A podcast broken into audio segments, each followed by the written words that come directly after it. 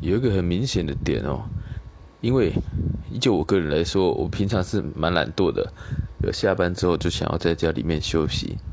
就算是朋友啊，好朋友约，哎，我们去哪里去走走逛逛？我就跟他说，啊，明天要上班呢，不想被出去了。但是如果是喜欢的女生约，哎，要去哪里啊？这个时候不管是几点，不管要去哪里，自己喜不喜欢，一律都会回答说，好，走，几点我去载你。而且重点是我去载你，这对我来说。是很难得的。